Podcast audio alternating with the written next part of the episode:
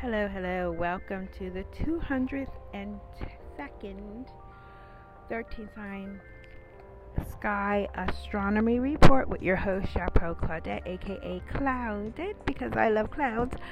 First, excuse me for the acoustics. I am traveling at the moment, but I didn't want it to turn into Wednesday without giving you your Sunday or usually Monday forecast for this week because it is a very important one um, because we've had Mars retrograde and now it is straight. And astronomy wise, contrary to what you might have heard, Mars is at the end of the Sagittarius constellation space.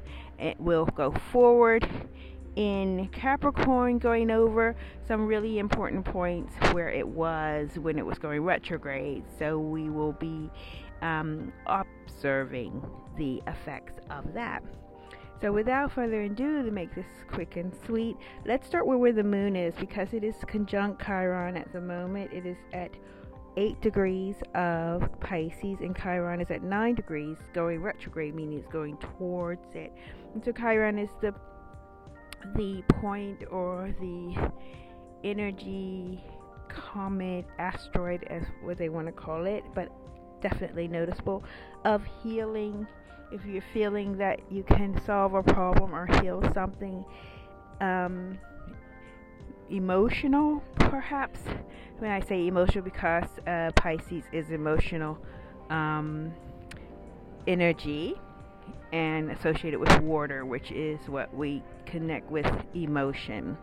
Okay, in the next constellation space, we have air Aries constellation space, and there is Uranus and retrograde, still at three degrees of Aries, going very slowly. So then we have nothing in the next constellation space of Taurus, And nor in Gemini, but in our Cancer constellation space, we have the North Node, also known as Rahu, at seven degrees of Cancer, and it will be affecting the Mars and also the Moon. So you see, there is a lot of sevens today, and um, the South Node, Ra Ketu, is at five degrees of Capricorn. So they'll be coming into play in the next couple of days.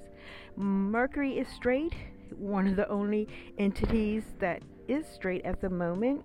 It's at 18 degrees, almost 19 degrees of Cancer, also water sign, also connecting with healing and being sensitive to things. And because uh, the constellation space of Cancer only has 20 degrees, that means it's coming to the end.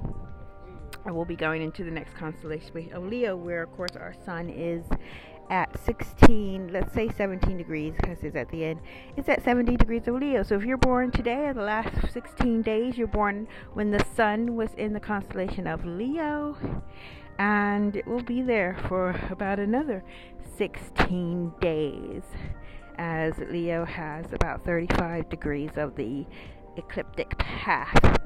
Uh, the next constellation space we have our Venus at 26 degrees of Virgo, and that is in an earth sign, and Venus does well there because it is connected with Taurus as as well with Libra, Libra as we know. And the next constellation space is Libra, Libra, and there we have forward going Jupiter at 8 degrees of Libra, nothing in the small constellation Scorpio, nothing in our 13th sign of Fucus, but in Sagittarius we still have quite a lot of uh, energies.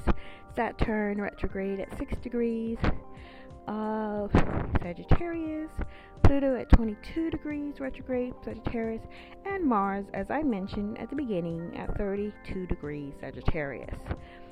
Um, in the next constellation space, I've mentioned we have K Ketu, which is the south node, and it is at 5 degrees of Capricorn.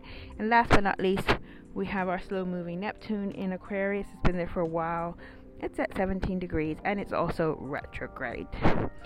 So that is all for today, short and sweet. I will be regular schedule next week or this coming Sunday or Monday. So stay tuned. Remember, if you have any questions, you can always tweet me at Life is a Hat Party. Take care and thanks for your time. Bye.